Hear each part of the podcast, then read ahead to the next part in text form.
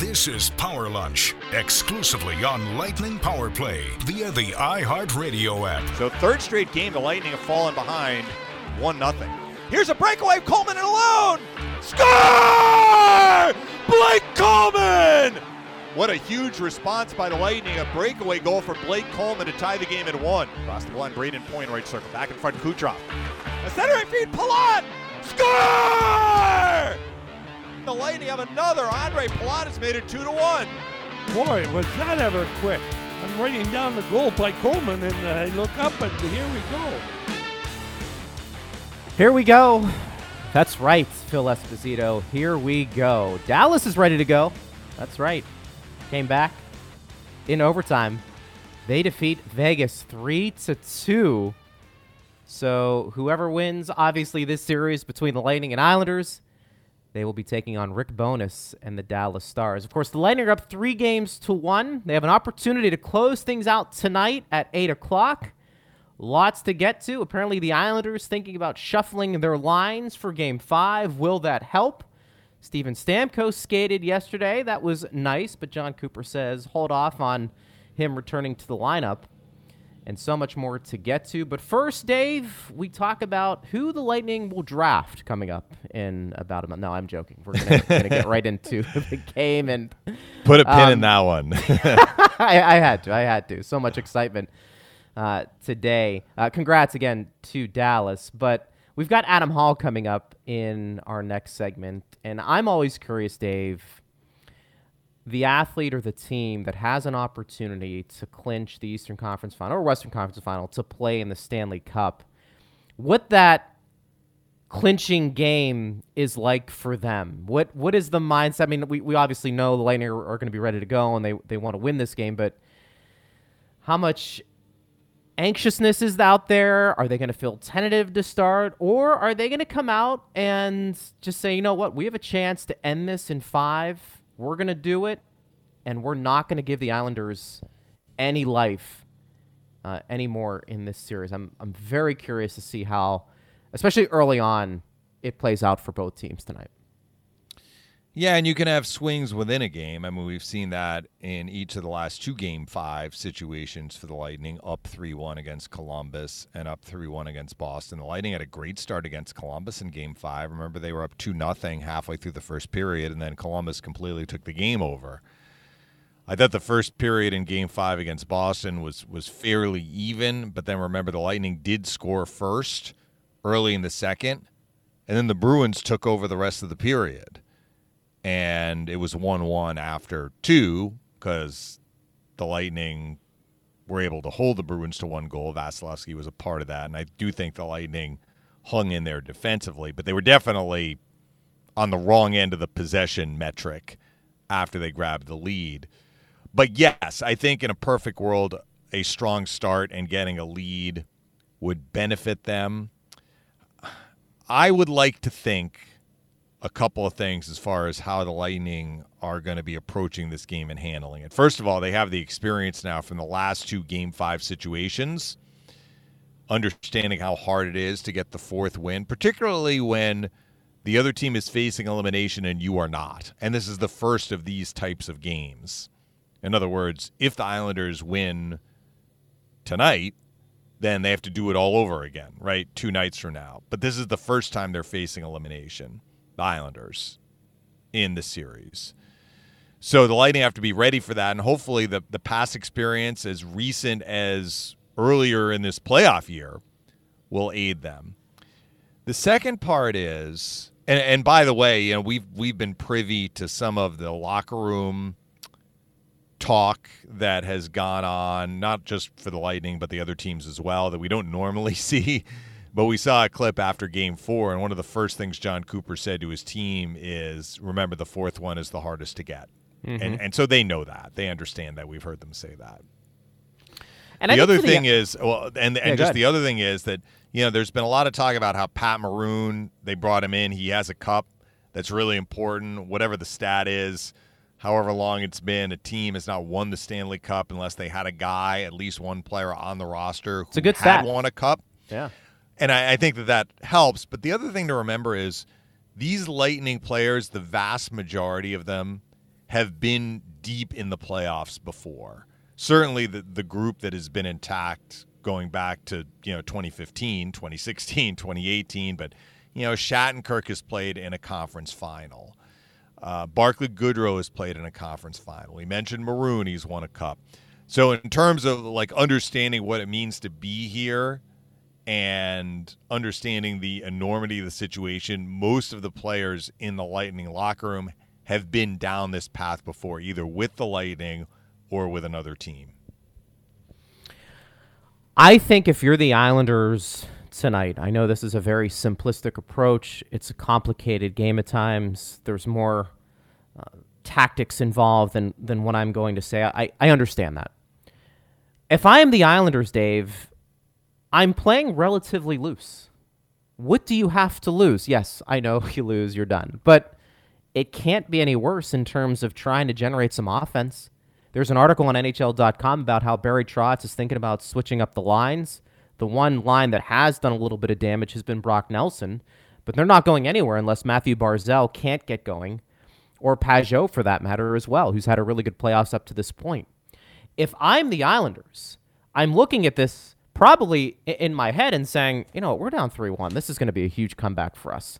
Let's just whip it and let's go for, for tonight's game. Let's play a little loose yeah, we want to play within our structure, but you know, if we have a chance to make a play, let's make a play. We haven't done it outside of a couple of spurts in this series. Let's see if that works because at this point, Dave, through four games, what they've done to this point for the most part hasn't worked. And the way I know that is because of wins and losses. And that's the point of this game. I'm not looking at metrics. I don't want to look at how well the Islanders at times have defended. That's all nice and good. But the reality is they are down three games to one, and what they are doing to this point really isn't working. So if you're Barry Trotz, he's talking about switching up some lines. I think you do what you can. It's not like he can go out there and get better personnel. He's stuck with who he has. But I think from a mental approach, if you're the Islanders, I think you have to play a little looser. Again, not abandon your system, but get a little more creative. Uh, try and find some opportunities where, you know, Mathew Barzal can can make a play and maybe not gripping the stick as much may help them. I'm not telling you it's good enough to win, but I think at this point facing elimination and down 3-1, I think probably the mindset has to be a little bit different in this spot than let's say if the game was tied at 3-3 we're playing for a game 7. I think if you look at the series as a whole, have the Islanders had some segments in which they've played well? Yes, they they have played well in segments. Start of game two, certainly we talked about the the second half of the second period in game four, where they did generate some chances. Times, to to your point, they have hemmed the Lightning back in the Tampa Bay defensive zone. The Lightning have had at times puck management issues in the series, and the Islanders have contributed to that with how they have played through the neutral zone and how they have forechecked. What has not worked for the Islanders is, with the notable exception of game three, where the Lightning made some pretty significant defensive mistakes, giving the Islanders glorious scoring chances, and the Islanders were able to convert on those. In the other times where the Lightning have not been really on top of their game, let's say. What has not worked for the Islanders? Either the Lightning are defending well without the puck, so they're not giving the Islanders glorious chances, even if the Islanders are having a possession advantage, or there are breakdowns and Vasilevskiy is shutting the door. So, look, I mean, I guess you could say let's just play loose. Let's play like a team sometimes we see in late March, early April that's way out of the playoffs and it goes in and you know, takes on a team that's battling for its playoff life and surprises them, right? That's a team that plays loose with nothing to lose. And, and there may be something to that, but I, I don't know if the Islanders are gripping their sticks too tightly. Maybe they are. I just think that you talk to Josh Bailey, he might be saying that, right? Well, uh, but he's had a lot of he's had a lot of assists, though. I mean, he's among the league leaders in assists. I think they've not had enough finish, and whether that is because Vasilevskiy is making the saves on the chances that they're getting, again, with the exception of game three, or the Lightning are doing a good job defending in front of their net. So there just aren't a lot of those glorious chances, and you have to kind of scrabble together a, a bit of an ugly goal. I don't know. I don't know what the answer is for the Islanders. And it's also possible, Greg, that they could win a low scoring game. And they don't need all this production. I mean, their power play has not done anything since the, the first chance they got in the series. But, you know, you referenced Dallas. Dallas has been all over the map in this playoff year. Like they had a series against Colorado. Didn't they set the record for the most goals or something like that in a mm-hmm. seven game series, or it had been the most in a long time? Then they go into the series against Vegas. It's five games. The Stars scored a total of nine goals but they won four games to one. They're averaging less than two goals a game in a best of seven series, and they win it in five.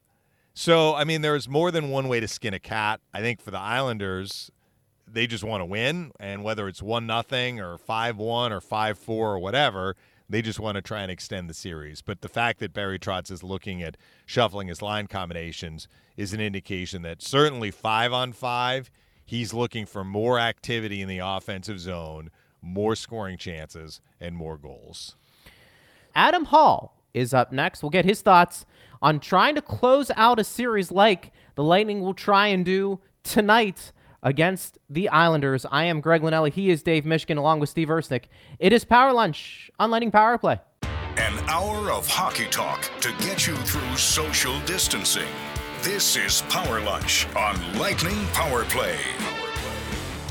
It is Power Lunch on Lightning Power Play. Glad you're with us. It is a game night. Tampa Bay trying to end this series in five games, up three games to one against the Islanders. Puck drops a little after eight o'clock. Pre-game on the network side will begin at 7:30, but we've got some shows for you before then, and of course we're gonna talk for another 45 minutes, breaking it all down for you at Bolts Radio. That's where you can get us on Twitter. I am Greg Linelli along with Dave Mishkin. And joining us right now, glad to have him. We've had him on before. Always enjoy his analysis. Former NHLer, now analyst, Adam Hall. Uh, Adam, first off, great to be with you. And boy, they always say, and you know this better than anybody, the clinching game is the hardest one to win. We know the other team, meaning the Islanders, they're going to be giving their best tonight. But for the team like the Lightning that's on the verge of clinching, what other factors are you dealing with outside of your opponent that makes this one difficult? Uh, well, thanks for having me on, guys. And uh, you're absolutely right. I think that uh, the Islanders, they're like a caged animal. They have nothing left to save it for. They know that. So their focus is all in on this game. So you know that they're going to be focused. The problem is when you're in a, a situation like the Tampa Bay Lightning, um, you, there's so many other distractions now. They're going to be starting to get people and friends and buddies and family members calling them to try and book tight uh, fi- uh, flights or tickets. Or, you know, I mean, in a normal situation, obviously there's no fans now, but asking all these questions and um, so really, it's about blocking out distractions and really being able to refocus yourself on, okay, what is the only task in the world that matters right now? That's how do we prepare for tonight? How does it, how do we prepare for that first shift? Because a lot of times what happens is when you get thinking too far ahead about things that don't matter and you can't control anyways, that's when it distracts your focus from performing at your best on what you actually need to do, which for every guy in that locker room right now is just their number one shift, their very first shift of this game tonight. And then after you kind of have that, you've got the game plan, you've got all the meetings, uh, you've done all the analysis and video, I'm sure to death uh, at this point. You can't know this team any better after facing them, you know, all these games in a row right now. So the only thing that happen next is just to go out and perform. Uh, you know, you may tweak a couple things here and there, but uh, for the most part, it's okay. Block out distractions, focus on that start tonight, and then go get it. It was earlier in the playoffs and not the conference final. So to your point, it's not like people were calling the players when they got to Game Five of the first round against Columbus or Game Five of the second round against the Bruins. But outside of that, it is similar in that the Lightning are up 3 1. They are not facing elimination. Their opponent is, and game five is the first game where their opponent is facing elimination. Do you think the fact that they went through this twice already and really got quite a good performance from the opposition in both of those previous game fives, the fact that they went through it already twice in this playoff year, will that provide any kind of benefit for the Lightning tonight? I think anytime you can draw on prior experiences where you've had successes, what you do is that you kind of use those as foundation, you know, building blocks to say, okay, we've done this. You don't want to get too far ahead of yourself and overconfident or cocky about, oh, we're good enough or we're better, we should win this game, because that's a losing mentality. What you do is you look, okay, we've this is what we've done in the past to have success. The first round, what did we do in that game? You look back, you say, okay, this is how we handle these situations. And the reason why you won those games is because you competed every bit as hard and probably honestly harder than you know the first game of those series. Uh, and so and that's what you have to do because you have to expect the Islanders are going to raise their level and throw every single thing they can at you.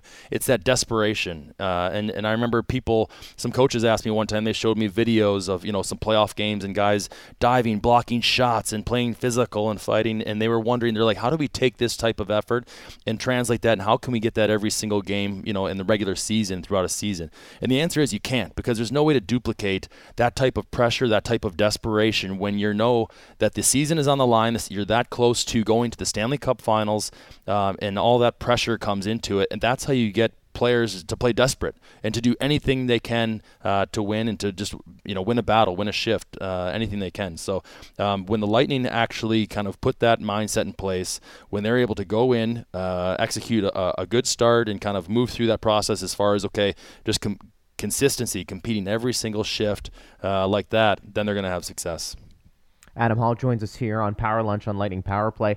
Adam, is the difference in this series as simple as Tampa Bay's high end players performing better than the Islanders' high end guys? Uh, I think that's an absolutely critical piece. I don't think that uh, I don't think any team gets anywhere, you know, this far into any playoff uh, uh run without depth players just because I mean I think that's it's just a long, grueling process. And many people have said the Stanley Cup is one of the most difficult trophies to win in all of sports, and, and that's by design. It, it's supposed to be grueling. It's supposed to be physical. It's supposed to it's supposed to be the ultimate team trophy where you can't just have you know a starter or a, a star player kind of score and win it for you.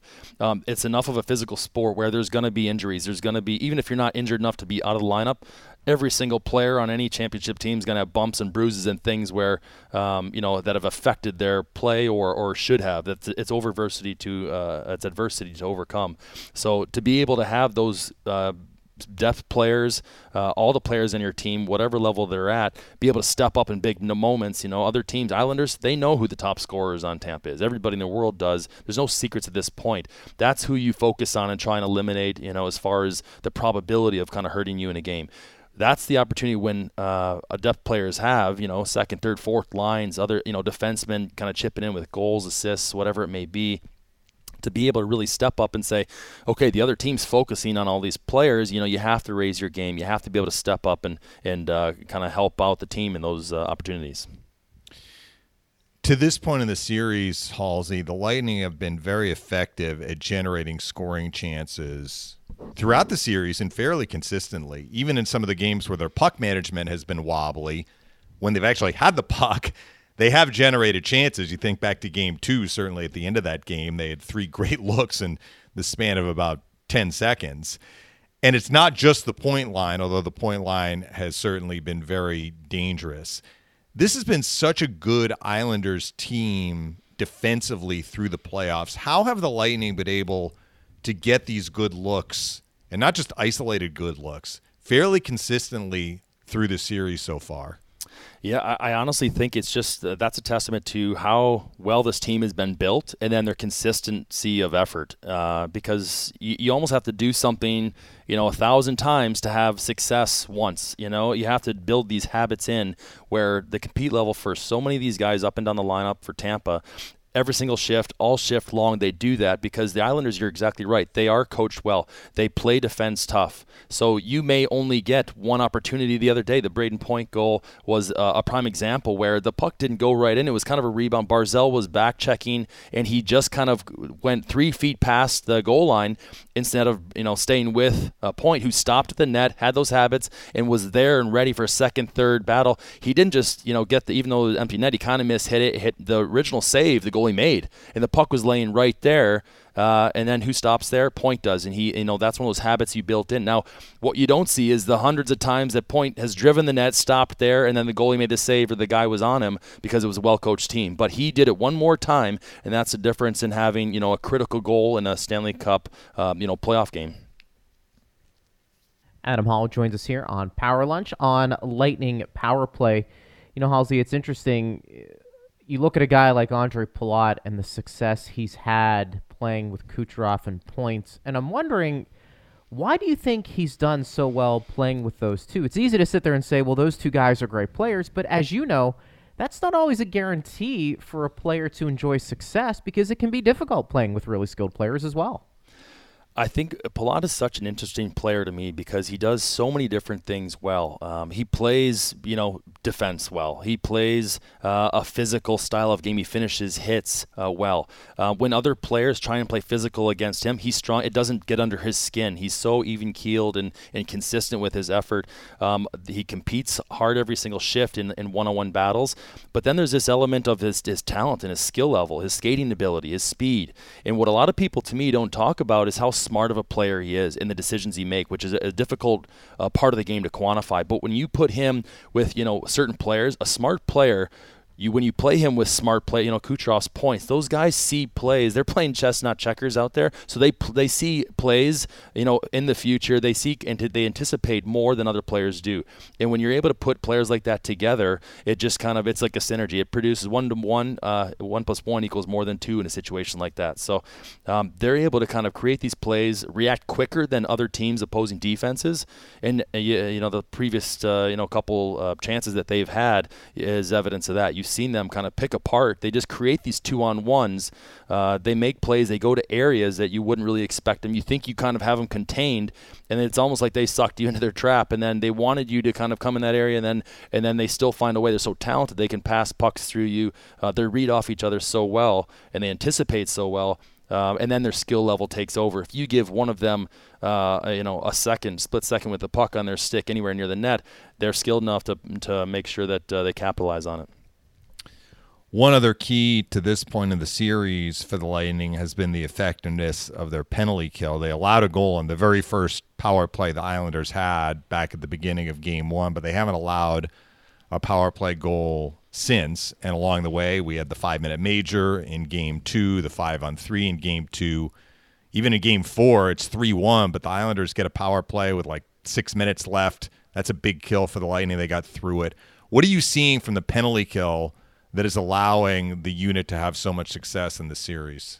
Yeah, you see them playing as a complete unit, as, as one whole, rather than you know parts or, or, pieces of a whole, one one guy at a time, and that's what's critical, I think, in any um, shorthanded situation the other team has the obvious advantage. So they're going to be able to move the puck quicker. If you are not 100% in sync with your other penalty killers um, and everybody's not moving, you almost have to be more efficient. Uh, you have to work harder uh, and you have to work smarter than than power plays, and that's the only way you can kind of limit their chances. And at the end of the day, they're going to get some chances, and that's where Vasilevskiy has been huge. Um, every team will probably tell you the goaltender has to be your best penalty killer because you do as good a job as you can. It doesn't matter if you're the best in the world, but if they're if they're letting in goals, they're going to get shots on net. And if those are going in, then um, there's nothing you can really do. But Vasilevskiy has had the consistency. He's been playing well. He, they and that gives the rest of the team uh, confidence, okay, we can be more aggressive. We can actually go now and pressure their power play harder than maybe we normally would uh, in a lot of different situations. And I've really seen that. It, that's what seems to me to, to really disrupt uh, the other team's power play. When Tampa can be aggressive, but in a strategic way where it doesn't uh, they don't lose anything. They they uh, have their game plan in place where they're trying to uh, you know force the Islanders into areas that are low percentage areas, low probability areas. Uh, take their star players that they're you know the plays they're trying to make, the one timers and the shots that they're trying to get to, and you try and really kind of okay, how do we take that away? How do we push them into situations where they're going to be less comfortable or have um, less odds of being successful? Adam Hall joins us here on the show. We're getting you set for Lightning and Islanders coming up at 8 o'clock. And, you know, Halsey, the Lightning have had two series that have gone five games, possibly could be a third tonight. The playoffs are grueling, as you know, even in a bubble environment. Does that have any tangible benefits to the Lightning when it comes to their play? Um, you know, I think I think every series is a different animal. I think that you really, you know, when you get into, you know, for the players that are in it right now, I think that you can almost it's almost a luxury to be able to say, okay, just forget about all of those other things and just kind of like every single game. If you have a short memory in this manner, um, it's almost going to be a benefit where you can say, okay, everything you've done in the past up to this point, yes, you know, analyze it, learn from it. Are there anything we can kind of take away? But once you have that part of it, you got to forget about it. You got to move on, and then you've got to be able to raise your compete level again for that game. So, um, you know, any things in the past, like we talked about earlier, if you've got an experience that kind of lends, okay, this is how we handled this before, this is how we were successful, you take that knowledge, you take that confidence uh, into the situation you're going into. Um, but again, yeah, it's it's it's also that kind of double-edged sword. You want to be able to bring that past experience, uh, you know, to, to benefit you and have confidence, but at the same time, you don't want to get trapped into thinking, know, we've done this before, so we're automatically going to do it again. You had a very long career in the NHL, a lot of years. There were no playoff games or a handful of playoff games, but you had two deep runs 08 with Pittsburgh. You got to the final, lost to the Red Wings, and then that 2011 year with the Lightning, getting to the Eastern Conference Finals and losing in game seven to Boston for the players on the Lightning, and a lot of them have, have been in a similar boat. Maroon has won a Stanley Cup, but a lot of guys have gotten to the final and lost with the Lightning, conference final, lost with the Lightning, or Shattenkirk with the Blues, Goodrow with the Sharks. When you've gone deep and not gotten to the top of the mountain, do you think you gain an appreciation even more for how hard it is and how valuable this opportunity is in front of them right now? 100%. And I think Luke Schenn had some great comments to that effect.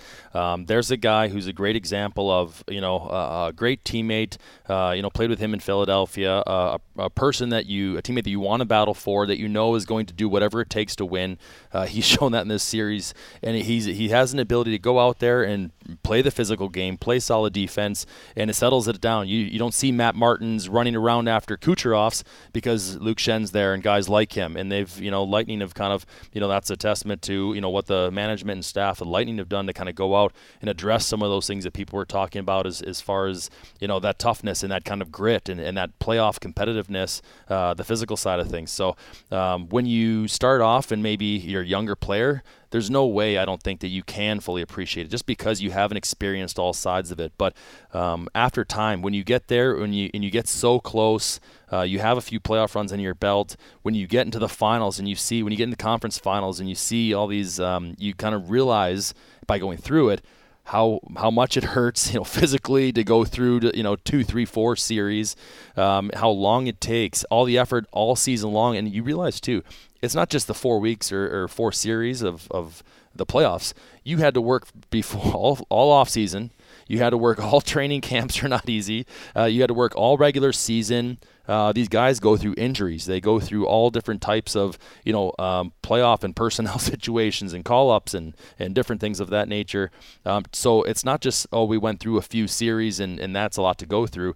It's years of going through all of that. You lose, you get that close and lose, and then you think to yourself – you have to go through an off season thinking about that, a training camp thinking about that, another grueling regular season just to get one more chance maybe to get back here. And then you times that by 10, 15 years of, you know, going through that. And so for guys like that, so for some of these veteran guys that have come close, I guarantee that they remember and they're drawing on every single part of that. And I think a good team and good leadership will go to the young guys that maybe fully can't appreciate that yet and say, hey, you know, how do you make, how can we make this real for you? How can we help you realize and, and how can we make it tangible? Like this is, we there's a lot of good teams. This Lightning core has been a great core for a while. Uh, it doesn't happen every year. So how do you really kind of instill that in young players? And that's the key.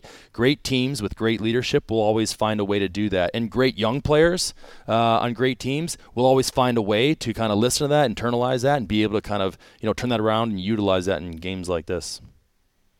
Halsey, I've got two more questions for you. The first one would be when you see a team like the Islanders, and this goes on in the playoffs, but I think it stands out for me more so in this series, kind of go after Point and Kucherov and be extra physical. As a guy who is physical yourself, when you see that, that they're targeting your star players, what is your reaction and how do you go about your business? Is the immediate response to, all right, You want to take a shot at Kucherov?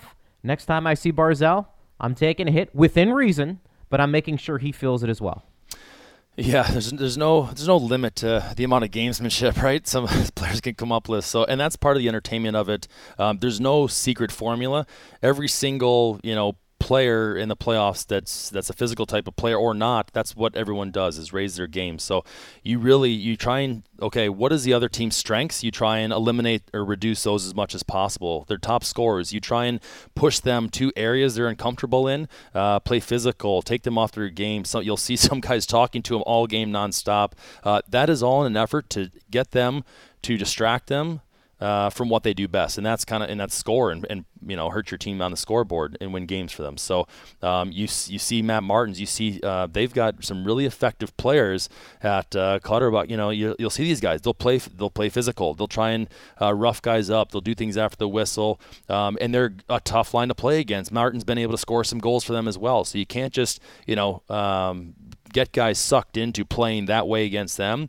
Now Lightning also have guys like that that can do that to, you know, Islanders top players. And also when you see, you know, the Islanders, you know, third, fourth liners, physical players going after your top guys, Lightning also now have the ability to say, we've got enough depth, guys. We've got enough uh, physical toughness. We can go and answer that directly with those guys. You've seen, you know, some of the fights and some of the physical nature of the, the series uh, already. And so to me, that kind of, you know, almost eliminates distractions. It has a, a, way of calming itself down. So now the real part of the game can be played. It allows those players, uh, the top Lightning, you know, skilled players to really um, get back to what they do best and, and playing their game.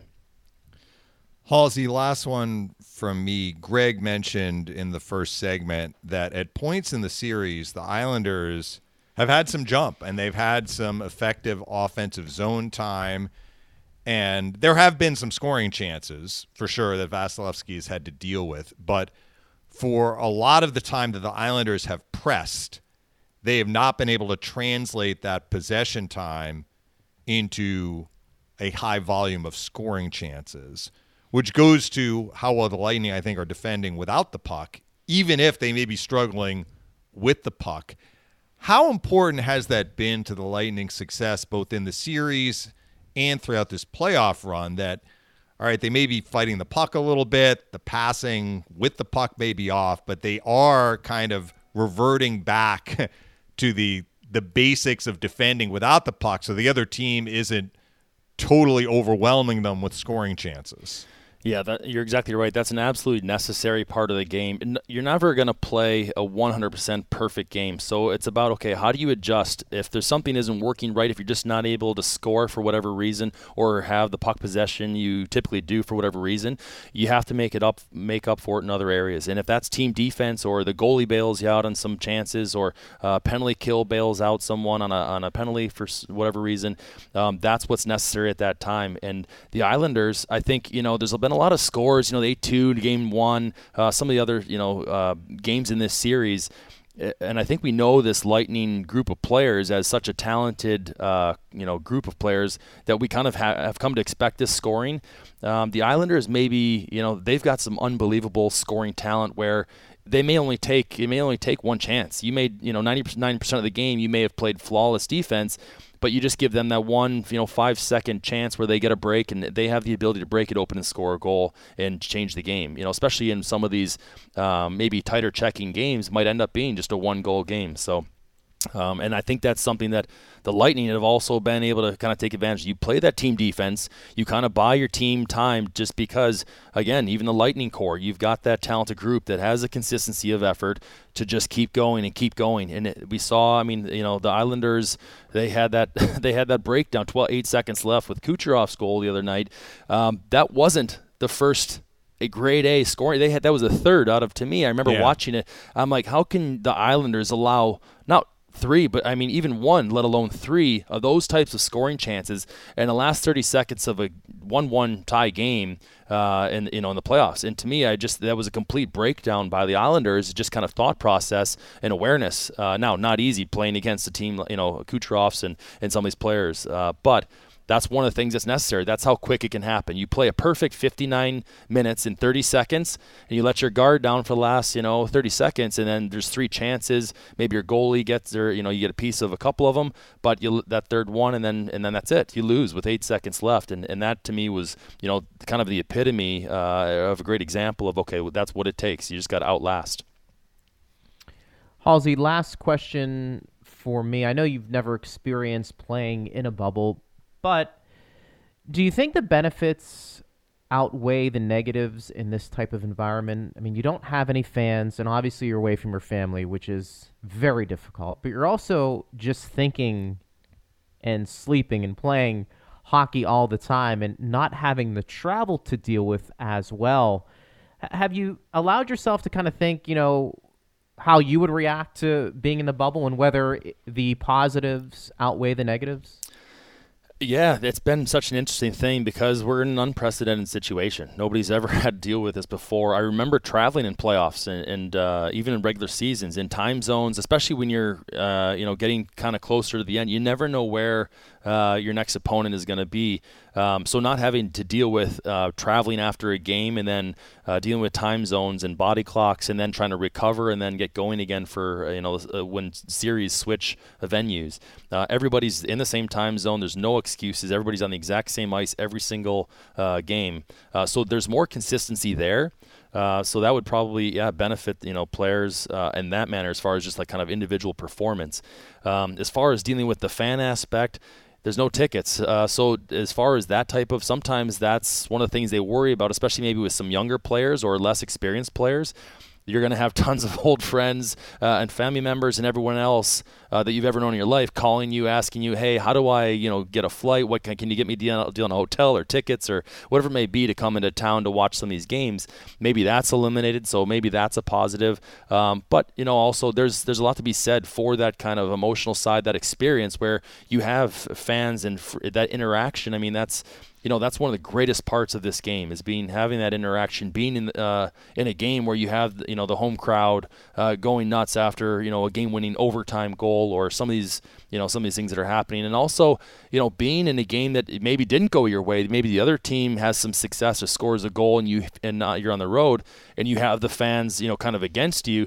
Okay, that's a different type of adversity that kind of builds you up as a player if you're able to overcome that. So um, there's a lot of different things. I, I, honestly don't know how to net that out as far as whether it works out positive or negative, but um, there's definitely a lot of learning experiences, I'm sure, for these players right now.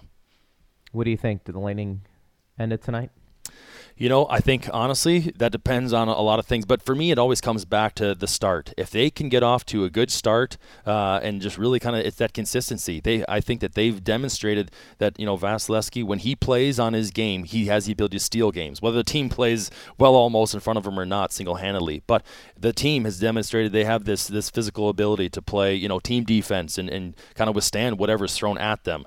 And then on the other side of it, they've got this ability where no matter how well the Islanders play sometimes, even if it's just one split second chance, the Lightning do have the ability to kind of break it open just in that, you know, and kind of capitalize. So again, there's so many moving pieces of this. I think the probability, you know, kind of helps, but um, you know that's why they play the games. That's why you can't discount the fact that the Islanders are a caged animal backed into a corner with nothing to lose, and so anything but remembering that fact, uh, losing, you know, if the Lightning lose sight of that fact for even a second, then um, you know I think the Islanders definitely have the ability to win this one. So it's going to be a fun one to watch.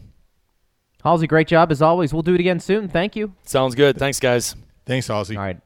Adam Hall joining us there on Power Lunch on Lightning Power Play. Always uh, fun to uh, get Halsey on and talk to him about – you know, that final game for a team to clinch the series and what is the mindset of both teams in this particular instance and what are the, the issues that both deal with. But we'll talk more about that when we return. Also, too, what are you expecting tonight from the Lightning? Do they close things out? Unsung hero maybe tonight? And what do you make of what happened in the Western Conference final as well? It will be Dallas. So if the Lightning win, they will be taking on Rick Bowness, But first, they have to take care of business tonight, and you can listen to all of that action right here on Lightning Power Play. The perfect social distancing distraction for your lunch hour. This is Power Lunch, only on Lightning Power Play on the iHeartRadio app. You know, it's pretty simple, Dave. You know that while I like to respect the numbers that are thrown out there, I think we talked about it on the show the other day. Teams that are up three games to one since 81 82 in a conference final. I mean, the record is, is astonishing in terms of, of winning that series. And we can get into individual performances as well. We've also talked about maybe the difference between the Lightning's top players and the Islanders' top players. I'm going to focus on that in the pregame for sure leading into the game, Colin. Something you and I have discussed as well. Look, I, I don't think you can get away from the fact that Tampa Bay's best players have been better than the Islanders' best players, in addition to some other things that have have gone on. Doesn't mean the Islanders have played poorly. I think it's probably more of a credit to how well Tampa Bay has played. But I kind of go back to a very simple analysis when I talk about this series and where it is right now. And I'll ask you because you have such a great memory when it comes to Tampa Bay and, and their season this year, I find it very hard, not saying it can't be done for all of those Islanders fans that are getting in a tizzy right now, because I know you're listening. Why wouldn't you? That it's going to be very hard for any team, let alone the Islanders, to beat Tampa Bay three games in a row. And you can look at that statistically speaking, but you can also look at it from a practical point of view. This is a really good Tampa Bay team. I think sometimes we don't give them enough credit because we're so knee deep in all of the analysis that we know every flaw, or we think we do, and uh, everything they do well. But the reality is, if you have a chance to take a step back and look at this logically, whether they were playing the Islanders or the Capitals or the Blue Jackets or the Penguins, whatever, this particular team up 3 1 it's going to be really hard for a team like the Islanders to come back and win three straight games. And I asked you, I'm sure it happened during the regular season for sure, but I don't know. The stakes are higher. Tampa Bay understands that. And while we know the Islanders are going to give Tampa Bay, I think, their perceived best shot, we also have to factor in that maybe the Lightning also take their best shot and throw it down and retaliate and give the Islanders something to think about, and that might just be enough tonight. We don't know how it's going to play out, but big picture, boy, I think that is a a tough task for the Islanders or any team to beat this Lightning team, Dave, three games in a row. Being down 3 1, the odds are, are really against you. And statistically, we can see that. I know that, that you pulled out that stat from the league about the conference finals since the conference finals were put into effect with an East and a West. And again, it's kind of an arbitrary start point for these types of stats because you still had semifinal series before they were called conference finals, but that's the way the league wanted to do it. And what was it, 19 and 0? Teams up 3 0 in the conference finals. We had that discussion, I think, when it was 2 0 Lightning heading into to game three. And I pointed out, well, what's more important to me is how many times has it been done ever in the history of the league for a team down 0-3 to come back and win? And it has not been done a lot, only four times. This is different, obviously. It's 3-1. But using that same metric, because I, I saw it, I believe it's 34 and 1 teams are when up 3-1 in the conference finals going back to the 1982 playoffs. Now, for those Islander fans, all of them out there who are making Power Lunch a must listen, and they are during their during their day. The one, the team that did come back from three one down in a oh, conference final to win was the New Jersey Devils in 2000 against the Flyers, and of course Lou Lamoriello was the general manager of that Devils team. The league made sure they got that note into the release as well. Of course. But being down 3-1 is hard. And I think if you if you kind of factor in a lot of the series and I'll go back a generation where you had a clear disparity between the more talented teams and the less talented teams. And I think that's harder to, to find now because there's so much parity in the league.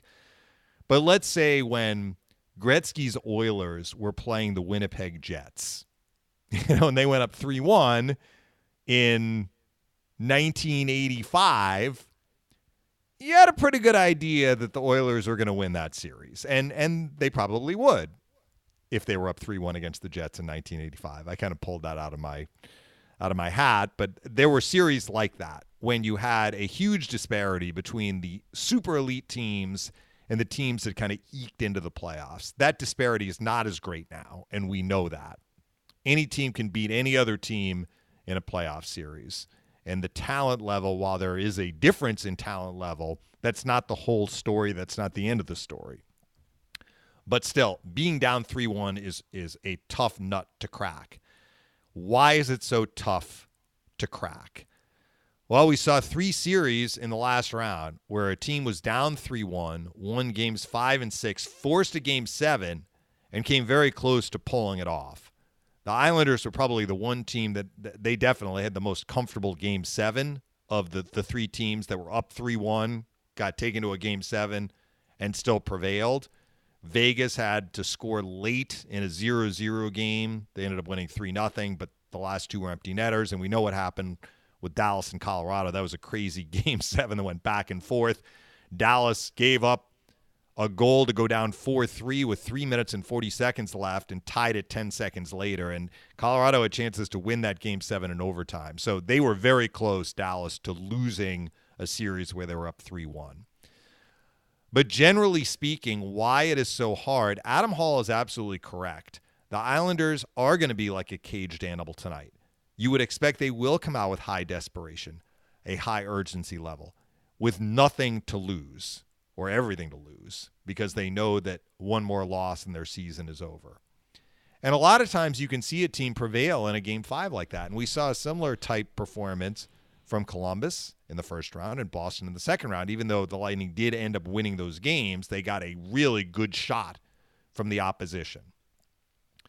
So maybe you win game five expending that kind of energy.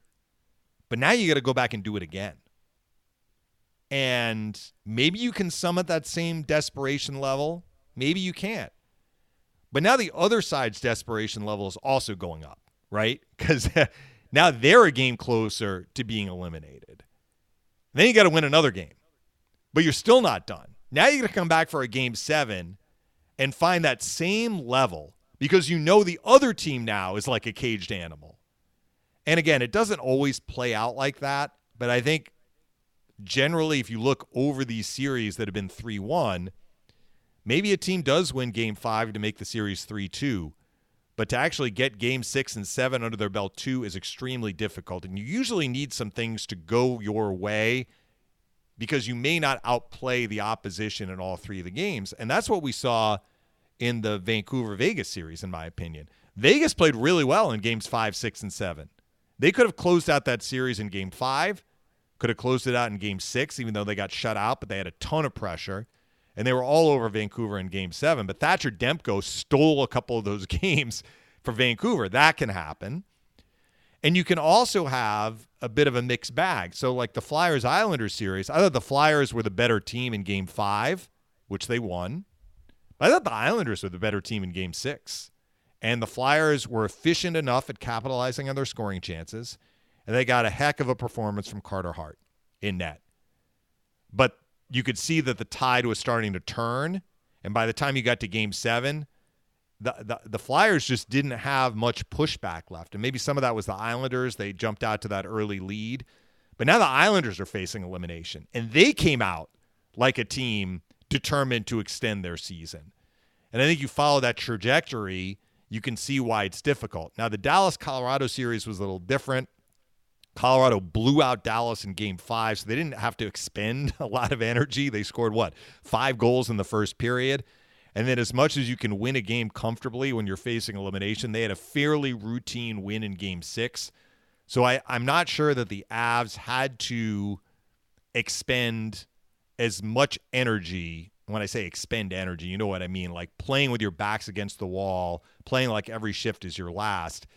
I think they did have more in the tank by the time Game Seven rolled around, and and that was reflected on how close that Game Seven was between the Avs and the Stars. But that's just a sample size from this year. But I think if you go back over the years, taking into account that you know teams may be evenly matched, but it's not only hard to beat a team three times in a row, it's hard to beat a team when you are facing elimination three times in a row. But as Adam said, that's why they play the game. So we won't know until they drop the puck tonight and see what happens. But uh, can the Islanders do it? Are they capable of doing it? Yes, they are. They're still alive. Yes. They've not lost the fourth game yet, but they are going to have to put forth the kind of desperation level that we expect to see tonight, but then also if they win tonight, continue it through the rest of the series. And I will say this I think this is one of those times where if you're a team like the Islanders, not playing in front of your home crowd in a game like this can hurt you. Because I think you can draw from the fans. You get so amped up. Now, look, we have seen teams get so amped up. First 10 minutes are a complete disaster. But I think in general, if you're asking a team, specifically the Islanders, who are down 3 1, if they'd be if they'd like to have game five in their own barn where the crowd is just behind them giving them that little extra energy. I mean that's a factor. It is. I mean it's it's one that sometimes you can't calculate but it can certainly give you a little extra motivation as if these guys need it to get over the hump and maybe do something that you hadn't done in the previous game. And i think to have those emotions not be there from the fans can be a little bit more challenging. Now, we asked Adam that question before, you know, the pros and cons of being in a bubble. I, I am amazed at the level of play from the Lightning without any crowd because you know the fans, Dave, at Amalie Arena would be rocking right now for sure. And I don't know, you know, how much better the Lightning would play in front of a, a huge crowd or not, but it's hard to look at the results and say, boy, Tampa Bay is just solely focused on playing hockey. It doesn't matter if they're literally playing in front of an empty arena or playing in front of 18,000 plus. They are determined. But I do think in this instance, for the Islanders, you need all the help you can get. And not having maybe your home crowd behind you, you know, being down in a series, I think is one of those things that, you know, maybe sometimes we forget that does play a role in sports and, and how well a particular team plays on home ice. Well, if this were a regular playoff series, I mean, the Lightning did finish with more points. So, game five, if they were playing how you would normally play a playoff series, game five would be at Amalie Arena. That is But true. maybe the Islanders play with that level of desperation because they're facing elimination. If they get game five, to your point, now you're coming home for game six and you do have the crowd to maybe propel you forward. And the other part of it that, you know, may help the team that's down 3-1 is if you start climbing your way back into a series, maybe the other team does not react in a positive way. They don't have that same level of pushback because they start gripping their sticks too tightly.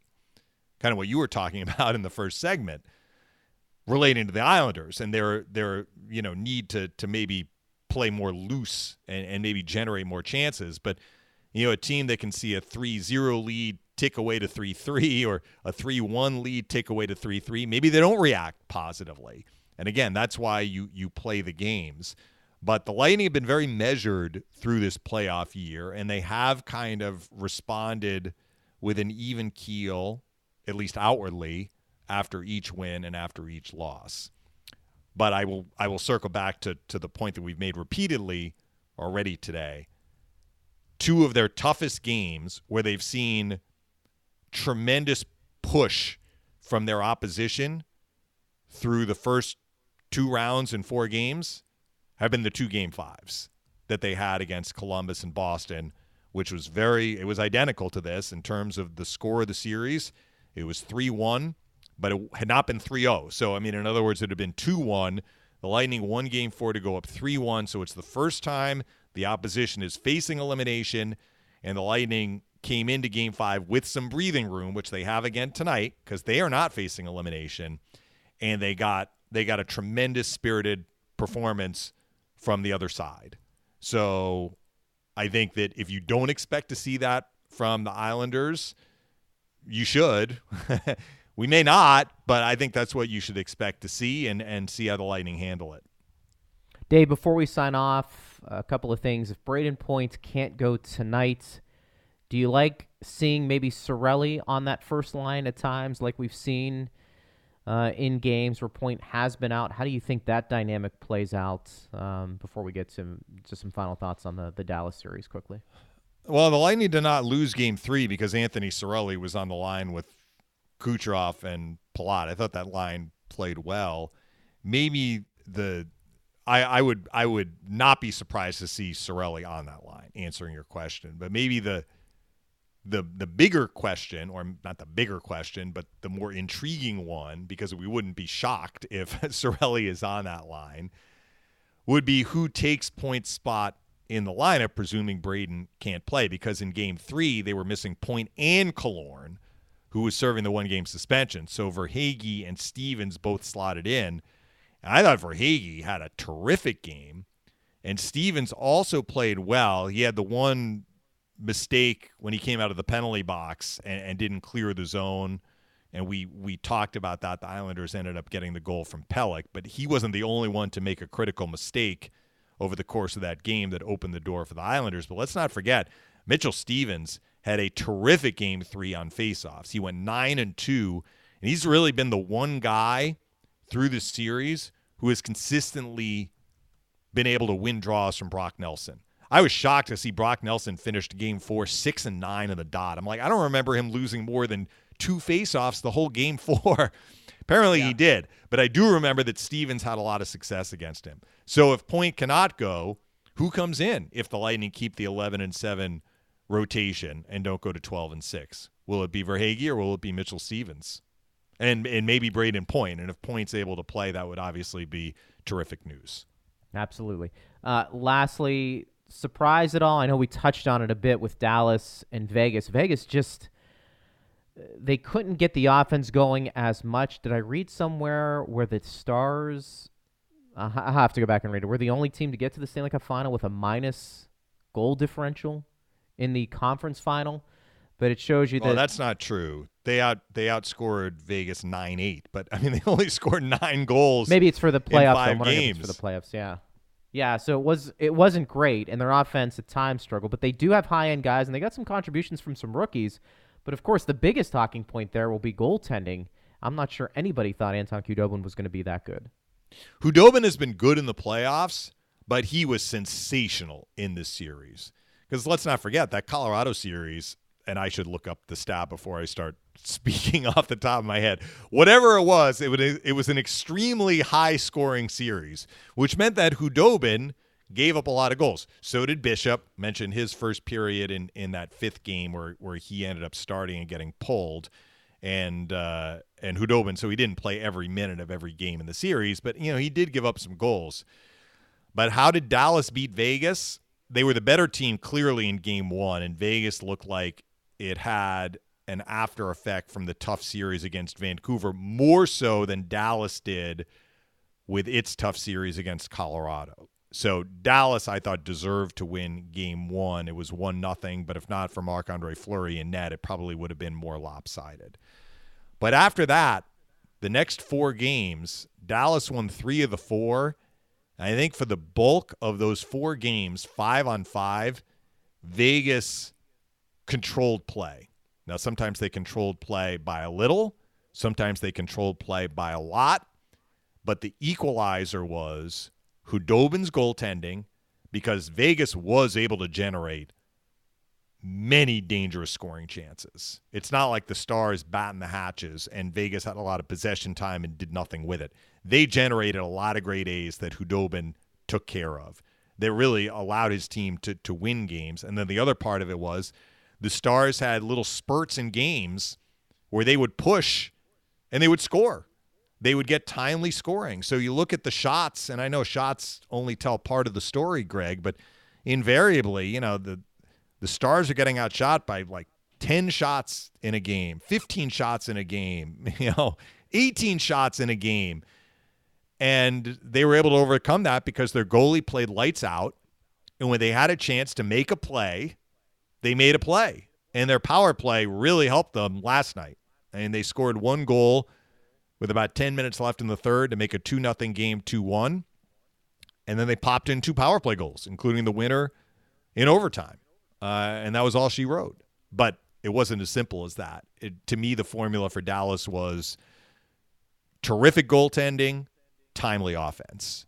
And that was how they were able to do it. But uh, I think if you were to, to replay a lot of those games and ask Khudobin to be as sensational as he was, you know, the the logic tells you, the metrics tell you, the stats tell you that Vegas would prevail more than one out of four games after game one. But they didn't. and that is, at the risk of repeating myself, that's why they play the games. The goalie wears the uniform too. And he was an enormous part of the Stars' success in the conference finals. And they don't have to apologize for that. He was terrific. And when they needed to make a play, they made a play. And I thought that the Stars, from the point it became two to one last night, they did carry play. Vegas looked like, uh oh, here we go again. Are you kidding me? And then when they tied it, the Stars tied it, Vegas looked like not the same team that we had seen earlier in that game or, or for much of the series. It's fascinating.